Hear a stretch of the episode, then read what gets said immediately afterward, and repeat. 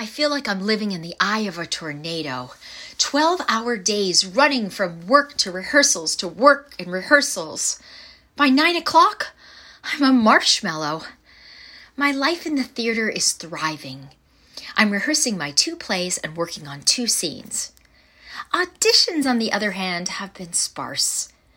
I was called to play a sex addict in an independent film that sounded like an even cheaper version of American Pie.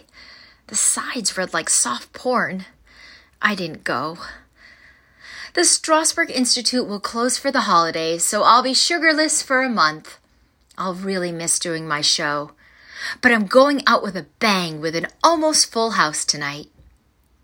The holidays are always a bit depressing.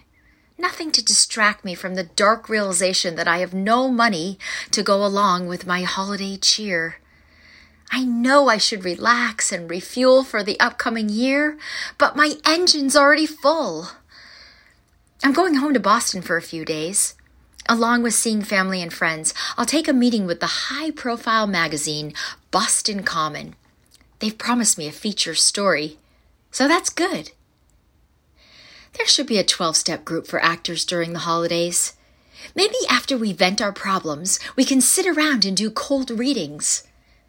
There is such a thing as acting withdrawal. It entails leaving our fantasy lives to live in the harsh, cold reality of life. No characters to prepare for, no acting teachers to validate our talent, and no rushing around town to take meetings that make us feel busy and productive, even if we often are just burning mileage on our well worn cars. Alas, I will offer some holiday cheer and hope. Pilot season is around the corner. Resolutions will have been made reassuring us that this is the year we'll make it.